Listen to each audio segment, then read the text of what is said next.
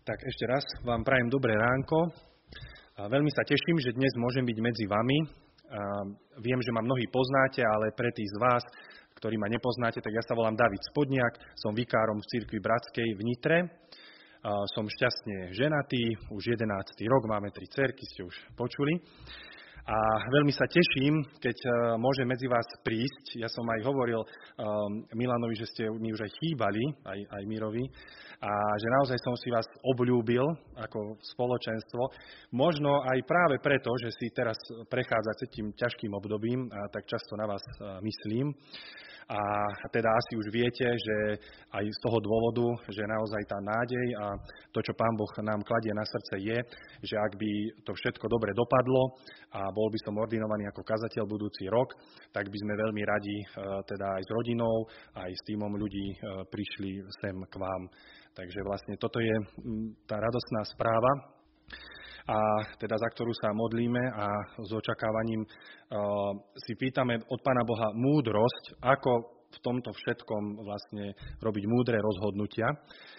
A trošku sa to bude týkať aj dnešnej našej kázne, bude vlastne o múdrosti. Lebo ten biblický príbeh vlastne začína tak, že Pán Boh stvoril svet, stvoril ľudí a my sme vždy boli závislí na Jeho múdrosti.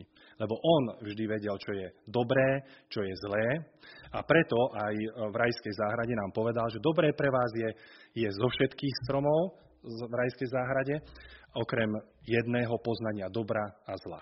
No a my sme si zvolili, že my sme múdrejší ako Pán Boh a my chceme rozhodovať o tom, čo je dobré a zlé. A preto žijeme teraz vo svete, kde je bolesť, trápenie, smútok a preto častokrát sa modlíme aj za ľudí, ktorí sa majú ťažko a sú chorí. Ale Pán Boh je úžasný v tom, že nás nenechal tápať v tomto svete, ale že v Biblii, čo je vlastne zbierka kníh a tvorí jeden biblický príbeh, máme múdroslovnú literatúru, to nazývame, ktorá sa špeciálne venuje práve tej múdrosti, že Pán Boh k nám chce hovoriť a zjavovať jeho múdrosť, ako žiť v tomto svete, ktorý je už poškodený eh, hriechom. Takže dnes budeme v knihe Kazateľ, čo viacerí možno poznáte.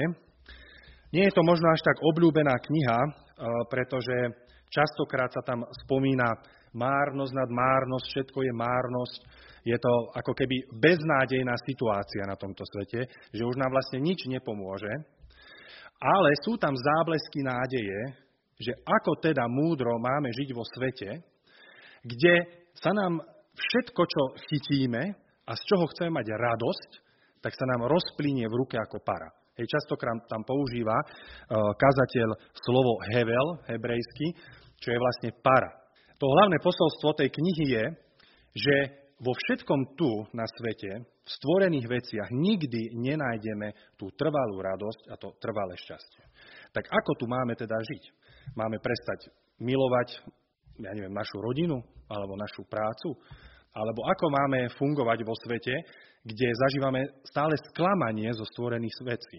Sklamanie zo seba, sklamanie z úžasnej dovolenky, lebo naša predstava je, že keď pôjdeme na úžasnú dovolenku a odýchneme si tam, takže to bude presne to, po čom tak túžime, no ale potom sa vrátime naspäť a trvá to len chvíľku, alebo sa na dovolenke stanú rôzne de- veci, alebo sa možno spoliehame na nejakého priateľa, e, blízkeho človeka a tiež nás sklame.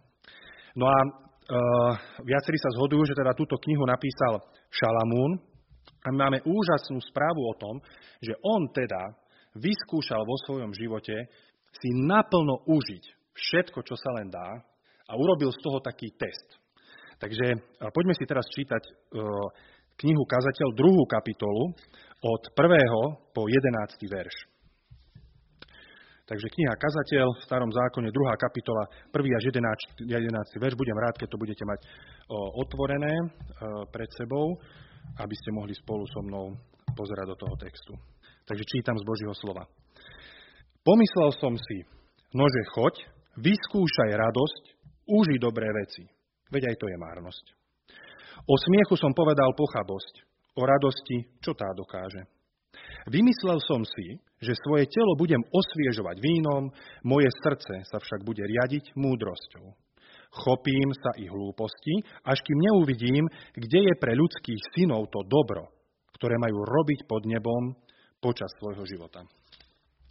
Zveľadil som svoje diela, postavil som si domy, vysadil som si vinice, urobil som si záhrady a parky, vysadil som v nich rozmanité ovocné stromy, urobil som si jazerá, aby zavlažovali les rastúcich stromov, zadovážil som si otrokov a otrokyne, mal som aj domácich sluhov, vlastnil som veľa dobytka a oviec, viac ako všetci, ktorí boli predo mnou v Jeruzaleme. Nahromadil som si aj striebro a zlato, poklady cudzích kráľov a krajín. Zadovážil som si spevákov, speváčky i rozkoč, rozkoč, rozkoč ľudských synov. Množstvo žien. Vzrástol a rozmohol som sa viac ako ktokoľvek, kto bol predo mnou v Jeruzaleme. Navyše moja múdrosť stála pri mne. Čokoľvek si moje oči želali, nič som im neodoprel. Nebránil som svojmu srdcu v žiadnej radosti.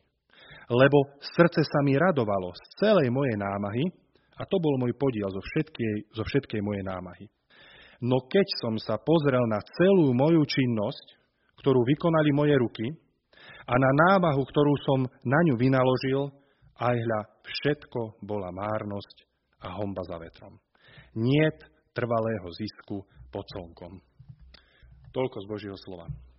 Šťastie si za peniaze nekúpiš, to je síce taká krásna myšlienka, ale zase buďme k sebe úprimní, kde by sme žili šťastnejšie?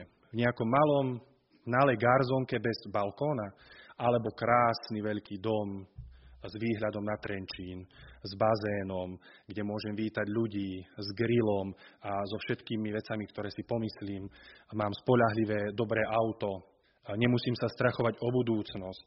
Už mám zabezpečené teraz e, financie pre moje deti, pre moje vnúčatá, No asi naozaj to, šťast, ten, to šťastie má nejaký, uh, teda peniaze majú nejaký vplyv na naše šťastie. No a o tom sa robia rôzne výskumy. Taký Matt Killingsworth uh, z Pensylvánskej univerzity robil takýto test medzi ľuďmi kde vlastne sa do toho dobrovoľne zapojili rodiny, jednotlivci a rôzni ľudia a vlastne mali takú aplikáciu a oni mali teda zadávať, ako sa majú každý deň, ako sa cítia a oni vedeli aj u nich, aké majú príjem, koľko majú financií a tak ďalej. No. A hovorí tento, že čo chcel docieliť, chcel som pochopiť, aký je vzťah medzi príjmom ľudí, akože finančným, a tým, čo možno nazvať spokojný život povedal, súčasťou štúdie bola aj otázka, ako veľmi sú podľa ľudí dôležité peniaze v súvislosti s kvalitne prežitým životom. No tak čo si myslíte, ako dopadol tento výskum? Že je to, bolo to dôležité? Menilo, menilo sa ich šťastie, spokojnosť, keď im stúpal finančný príjem? Menilo sa. V drvivej väčšine každý jeden hovoril, že ako náhle sa mu zvyšoval finančný príjem a bol lepšie e, zastabilizovaný, tak sa mal mal väčšie šťastie, spokojnosť a žilo sa mu oveľa lepšie. Myslím si, že každý z nás, eh, keby sme boli úprimní, tak to asi priznáme. No a, eh, a zdá sa nám to trošku ako keby v protiklade s tým, čo tu hovorí kazateľ, hej, lebo my chceme byť biblickí, ale keď sa pozrieme úprimne do toho, že teda aký výsledok dosiahol kazateľ, tak on dosiahol dva výsledky. V 11. verši uh, hovorí, uh, no, keď som sa pozeral na celú moju činnosť, ktorú vykonali moje ruky a na námahu, ktorú som na ňu vynaložil a hľa, všetko bola márnosť a homba za vetrom. Nie trvalého zisku pod slnkom. Takže s týmto by sme mohli súhlasiť, že áno, že teda tento test dopadol tak ako, o teda opačne, e, kazateľov test dopadol opačne ako ten, ktorý e, robil ten Killingsford.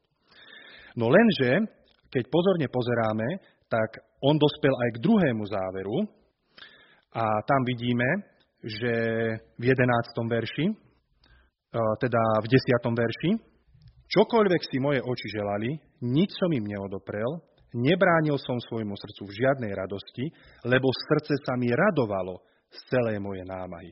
A to bol môj podiel. Takže kazateľ bol trošku uh, lepšie alebo cieľavedomejší a dospel k dvom záverom. K prvému, že on mal radosť reálne z tých všetkých vecí, ktoré dosiahol. Tešilo sa mu srdce z toho, radoval sa. Ale na druhej strane hovorí, že keď dospel ku konečnému záveru, tak to nedosiahlo ten trvalý zisk a to trvalé šťastie, po ktorom vlastne túžil. No a poďme sa pozrieť teda, že ako prebiehal ten jeho test. V treťom verši Rozmýšľal som vo svojom srdci, že budem povoľovať svojmu telu pri víne spravujúci pritom svoje srdce múdrosťou a že sa budem držať bláznostva dovtedy, dokiaľ neuvidím, že je dobré, čo je dobré synom človeka. Čo by mali robiť pod nebom v tom malom počte dní svojho života. No a tam sme potom čítali, že si doprial plný estetický pôžitok. Hej, že mal krásne, iba vyšiel von zo svojho paláca, mal stromy, umelecký zážitok, materiálny pôžitok, sexuálny pôžitok. Všetky veci, čo sa dajú dosiahnuť tu vo svete, vlastne si dal na maximum. No a teda nakoniec dospel k týmto dvom záverom. Počas toho, ako som to všetko zažíval, som mal radosť, ale na druhej strane som zistil, že to je všetko márnosť, ten hevel, ktorý keď som už ako keby k tomu prišiel, tak sa to všetko rozplynulo v mojich rukách. Na jeden psychológ, Tomáš Morávek, e, ktorý vyštudoval psychológiu na Karlovej univerzite, je odborník na také medziludské vzťahy a často k nemu chodia e, bohatí ľudia. No a keď sa, keď sa v jednom rozhovore s ním e, sa opýtali otázku, čo bohatým ľuďom chýba, s akými problémami sa stretávajú, tak odpovedal takto. Väčšinou sa v rozhovoroch dostaneme k tomu, že majú problémy s tým, že zo začiatku, keď akože začal stúpať ich majetok, tak boli spokojní, všetko bolo v poriadku, ale neskôr, keď dosiahli ten vrchol, tak hovoria, že majú prameň šťastia vyschnutý a nedarí sa im ho naplniť. Čiže peniaze môžu byť obalom mnohých vecí, ale nie tým jadrom.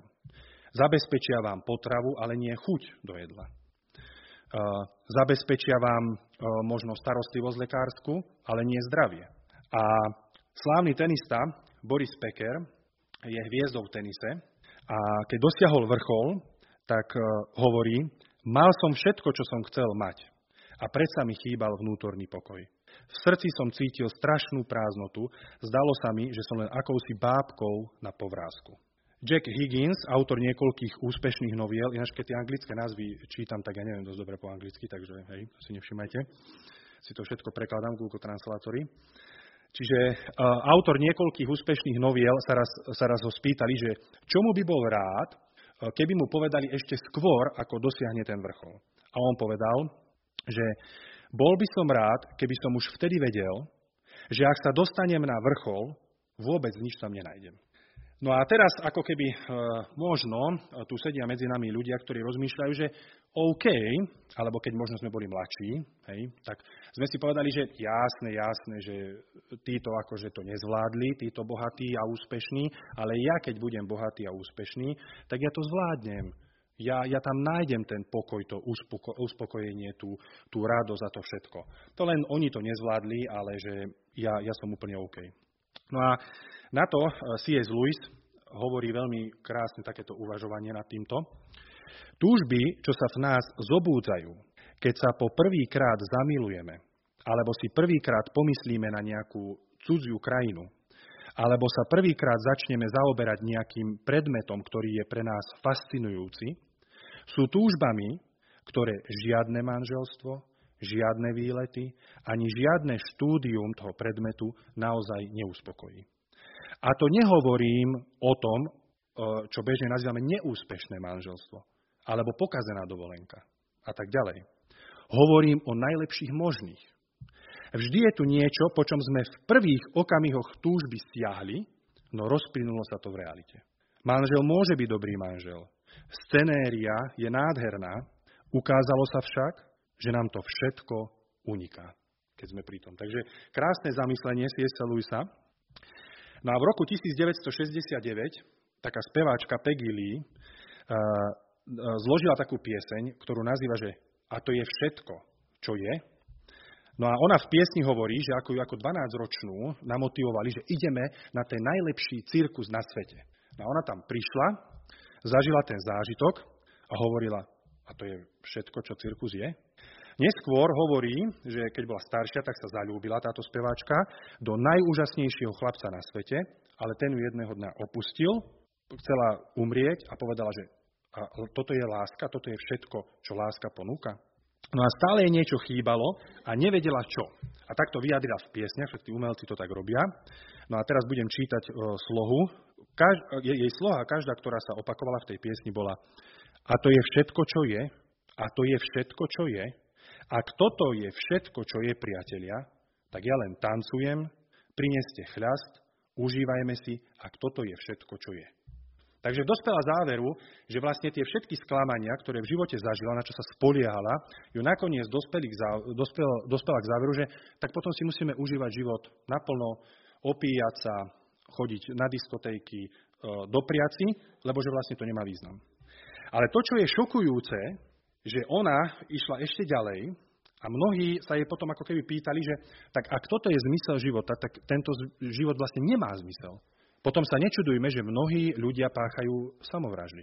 Keď zistia, že vlastne, že tak tu nenájdeme ten trvalý, trvalé šťastie, trvalý zisk, tak potom, no a ona ide ešte ďalej a v piesni hovorí, viem, že si musíte hovoriť, ak sa tak cíti, prečo to všetko neskončí. A ona, o nie, ja nie. Neponáhľam sa k tomu poslednému sklamaniu. Pretože viem veľmi dobre, ako tu stojím, rozprávam s vami, že keď príde ten posledný moment a ja naposledy vydýchnem, aj vtedy poviem, a to je všetko.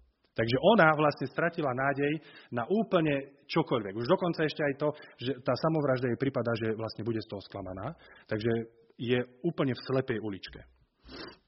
Takisto ako kazateľ hovorí, hľa, všetko je ako para, hevel a homba za vetrom. Niet trvalého zisku pod slnkom. Je milé, že keď mačka, máme doma kocúra, naháňa laser, hej, a doteraz nechápem, že ako nemohla prísť na to, že to sa vlastne nedá chytiť. No a to je smiešne. No lenže my častokrát ľudia tak žijeme, už to není smiešne, keby to robil napríklad 40-ročný chlap alebo 40-ročná žena. A to je presne to, ak stále zažívaš v živote veľké sklamania, tak to sa rovná, že od stvorených vecí očakávaš, vec, e, očakávaš trvalý zisk a trvalé šťastie. Až máš príliš veľké očakávania od svojho manžela, manželky, priateľa, možno aj zboru, kazateľa, neviem čoho, a stále zažívaš sklamanie, tak vlastne to znamená, že ty pristupuješ k stvoreným veciam ako k tým, ktoré ti majú dať trvalé šťastie, trvalý, trvalú radosť. Takže ak zažívame často sklamanie, tak presne sa správame žiaľ tak, ako že naháňame tú laserovú bodku. A ani história nám veľmi nepomáha. My sme sa ani z histórie nejako veľmi nenaučili uh, proste túto základnú pravdu. Lebo napriek tomu, že, že sme úplne ďalej, čo sa týka cestovania, komunikácie medzi sebou, autá máme, uh, medicína je úplne inde ako v minulosti, tak napriek tomu čísla uh, depresie, samovrážd vlastne sú vyššie ako v minulosti. Takže ako keby sme, sme sa nikde neposunuli. Nenaučili sme sa, že to šťastie a tie vysoké očakávania, čo tu máme od stvorených vecí, od ľudí, nám nikdy ne, neurobia radosť. No a teraz uh, uvažujeme, že teda uh, ako máme pristúpiť teda k tým dvom záverom, ktorým kazateľ povedal, že na jednej strane sa máme radovať z tých vecí, ktoré tu zažívame, a na druhej strane vlastne v druhej ruke držíme, že to je pára homba za vetrom a že vlastne tie sklamania zažívame preto, lebo máme obrovské očakávania od stvorených vecí.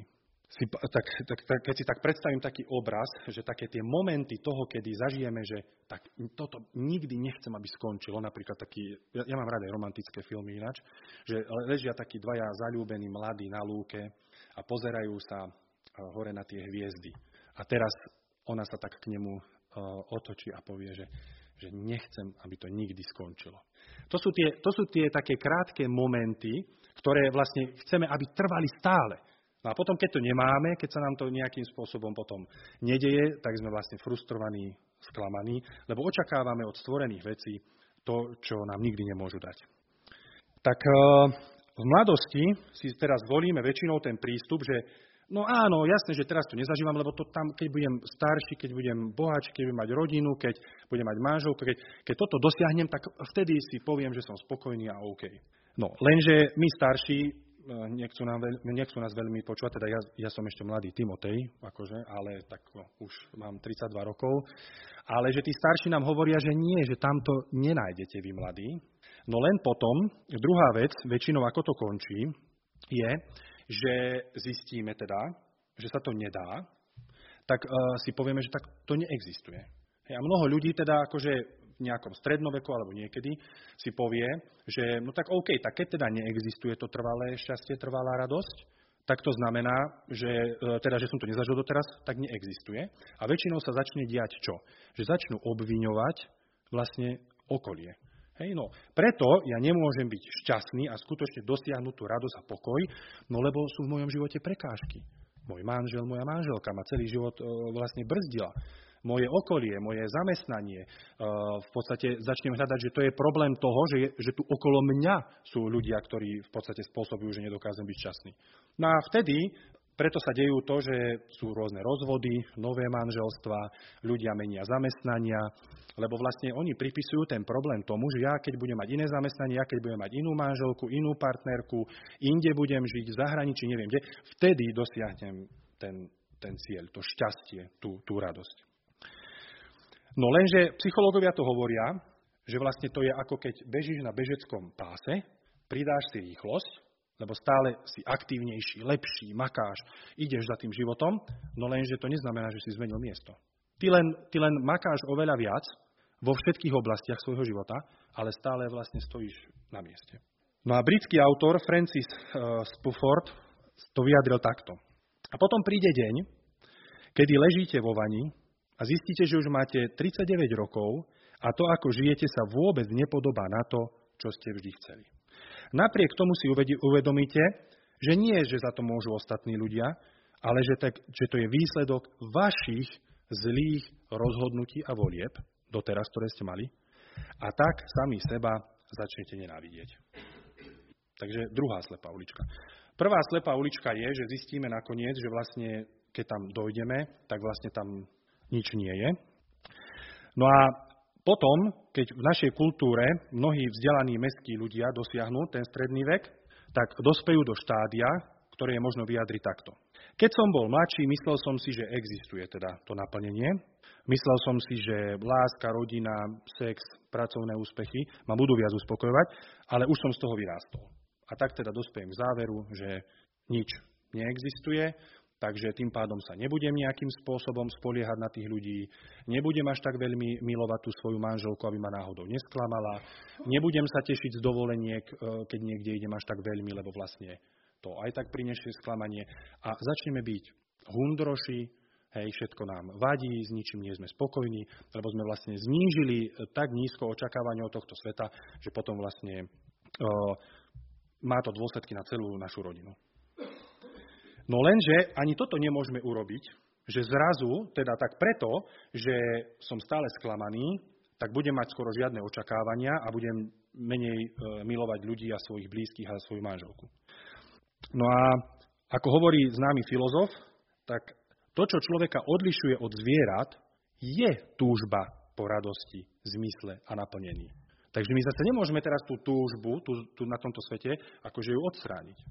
No takže čo? Tak ako to máme teda chápať, aj ten kazateľov záver, že teda na jednej strane sa máme radovať z tej, z tej plnosti, z tých všetkých vecí, čo tu zažívame z rodiny a tak ďalej, a na druhej strane vlastne je to márnosť. No tak e, prvá slepá ulička, chceme niečo, čo nám nič v tomto živote nemôže dať, a keď v tom budeme ďalej pokračovať, tak sa s nás danú upachtení, rozhorčení ľudia, ktorí počase začnú nenávidieť seba. A druhá slepá ulička, ak sa pokúsime zatvrdiť srdce, aby nás to netrápilo, ublížime svojej ľudskosti, ale aj ľuďom okolo nás. No a čo je teda príčinou tejto akože zdanlivo neriešiteľnej situácie?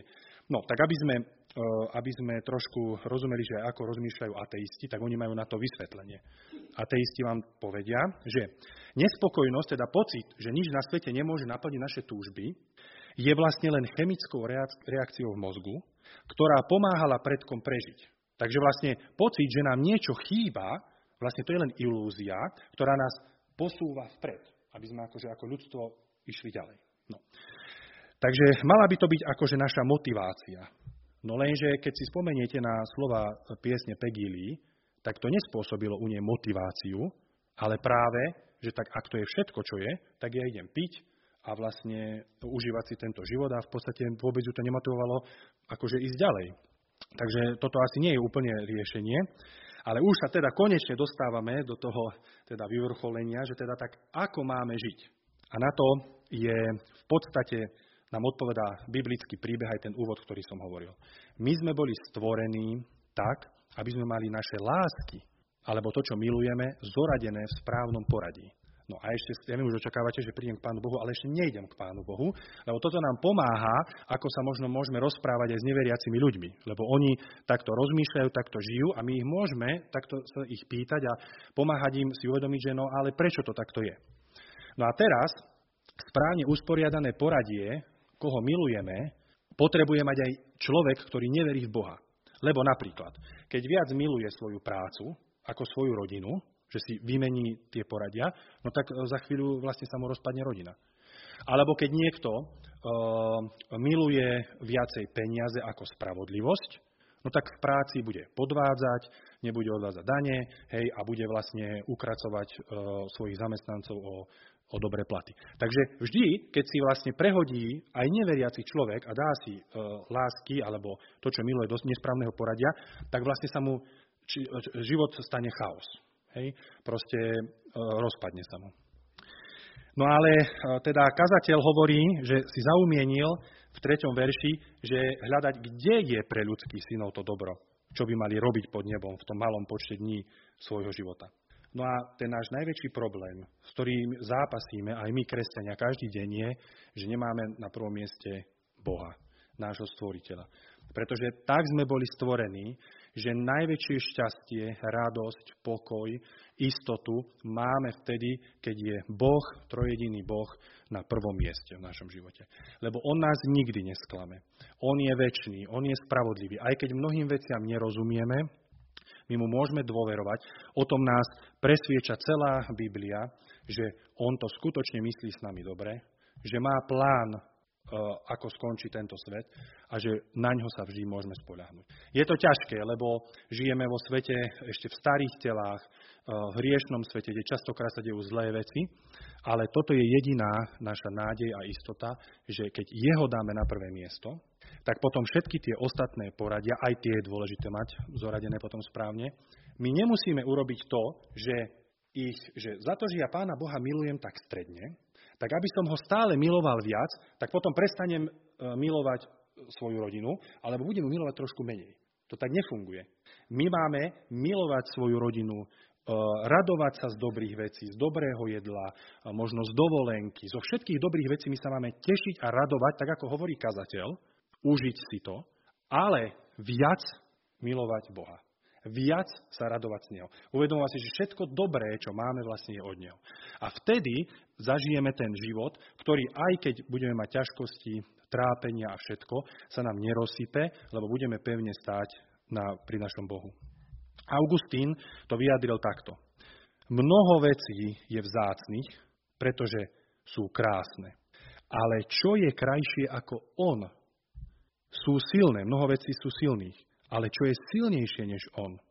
Ak hľadáme čokoľvek lepšie ako Boh, krivdíme mu a ubližujeme sebe, ak uprednostňujeme to, čo stvoril pred ním samotným. Veď On nám ochotne dáva seba samého. Takže toto je náš, náš, náš, náš problém, keď sme častokrát sklamaní. Že očakávame od stvorených vecí to, čo nám môže dať len náš stvoriteľ keď sme s ním, keď si čítame Božie slovo, keď sa modlíme, ale aj keď zažívame, ja neviem, dobré jedlo, dobrú dovolenku, priateľov, e, všetko dobré, čo máme, si vlastne máme užívať s ním. A k tomuto istému záveru dospel aj kazateľ. V 2. kapitole 24. a 25. verši píše, pre človeka nie je nič lepšie. Čiže stále hovorí to dobre. Keď je, pije, hej, tým nemyslí, že sa opíja, ale že, že sa raduje z hostiny, a pri svojej námahe si dožičí dobré veci. Takže on hovorí, to je dobré. Ja som na to prišiel. Užívajte si dobré veci. Ale videl som, že aj to pochádza z Božej ruky. Veď kto môže jesť a užívať bez neho? Takže my častokrát máme skreslený pohľad na Boha, že On je Boh, ktorý, ktorý sa raduje iba vtedy, keď tak trošku trpíme, keď sme takí chudobnejší, keď si tak veľmi neužívame dobré jedlo, keď uh, nechodíme na dovolenky, keď, keď, keď tak žijeme, že sa tak trošku akože tríznime, tak vtedy sa on raduje. Lebo, lebo to je dobre, lebo aspoň nebudeš pyšný, aspoň ťa peniaze neoklamú, aspoň neviem čo. No a to není pravda. Pán Boh nám rád dáva dobré veci, teší sa z tých dobrých vecí, ale to, čo je smutný, keď sa potom z nich tešíme viac ako z Neho. A to je úžasná správa, aj, aj pozbudenie pre mnohých ľudí, ktorí naozaj si myslia, že kresťanský a biblický Boh je Boh, ktorý je taký, že on, on nemá rád, keď sa veľmi tešíš, keď sa raduješ, keď, keď proste zažívaš dobré veci, lebo to ťa môže priviesť do pýchy a do hriechu a neviem do čoho. Samozrejme, že sú zlé veci, ktoré akože nemáme robiť, ale my častokrát, ako keby, hej, e, to sa snaží Satan robiť vlastne od začiatku, nás pokríviť v tom obraze, že Boh chce pre nás dobre. A to naozaj vám Boh zakázal zo všetkých stromov jesť. To je jeho taktika. Ale Boh vždy chce pre nás to najlepšie a dobré. Takže toto je to posolstvo tá múdrosť, ktorú nám dáva. Ale ten zápas a to všetko my možno aj vieme, poznáme, ale ja si neviem prikázať teraz, že tak idem milovať Boha. No. Ako si neviem ani prikázať, že idem milovať, ja neviem, manželku. Že ono to musí byť niečo, čo, uh, že niečo ten druhý možno urobí, alebo niečo sa stane v mojom srdci, aby som začal milovať Boha. No a neviem, čo viac má Boh urobiť, ako to, že sa vydal za nás. Ježiš v Jánovi 6. kapitole hovorí, že ja som ten živý chlieb, ktorý zostúpil z neba. Ak niekto z tohto chleba je, bude žiť na veky. A chlieb, ktorý ja dám, je moje telo za život. Takže to, čo, z čoho sa máme najviac cítiť, čo má byť tým našim najlepším potešením, je sám Ježiš, ktorý sa vydal za nás. On má byť ten, ktorý, ktorý naplní naše srdcia tým hladom alebo tými očakávaniami, ktoré máme od ostatných. On má naplniť naše očakávania tým, že dal sám seba, že on je tým, tým živým chlebom, že to je to, ten hlavný zdroj našej radosti, potešenia, zármutku, všetko, všetko, čo prežívame, aby sme s ním zažívali a potom budeme vedieť žiť a milovať aj ostatných. Takže Ježiš hovorí, že ja, ja nerozdávam ten chlieb, ale ja som chlieb života. Ja, väčší trvalý Boh, som sa stal jedným z vás aby som vás mohol vykúpiť, zachrániť a raz, keď prídem druhýkrát, tak tam budeme zažívať ten pocit radosti. Takže neuduste svoju vášnivú lásku k ničomu dobrému tu vo svete, ale radšej viac milujte Boha. A to je vlastne to posolstvo, ktoré nám kazateľ dozdáva a v podstate v celej knihy to vidíme, že, že teda toto je tá múdrosť. Radovať sa z dobrých vecí, ale viac sa radovať z Boha. A pamätáte ten pocit, to som hovoril, že taký ten nejaký, spomente si na ten najúžasnejší pocit v živote, ktorý ste si povedali, že nikdy nechcete, aby skončil, alebo tá radosť, alebo to. Tak to, keď sa Ježiš Kristus vráti a nastolí tú spravodlivosť a znova obnoví tento svet a hriech pôjde pred smútok, bolesť, tak ten pocit ešte vynásobte a ten bude trvať stále. A tam všetci smerujeme, takže dovtedy vytrvajme a e, milujme dobré veci, ale viac milujme Boha. Takže budem sa modliť.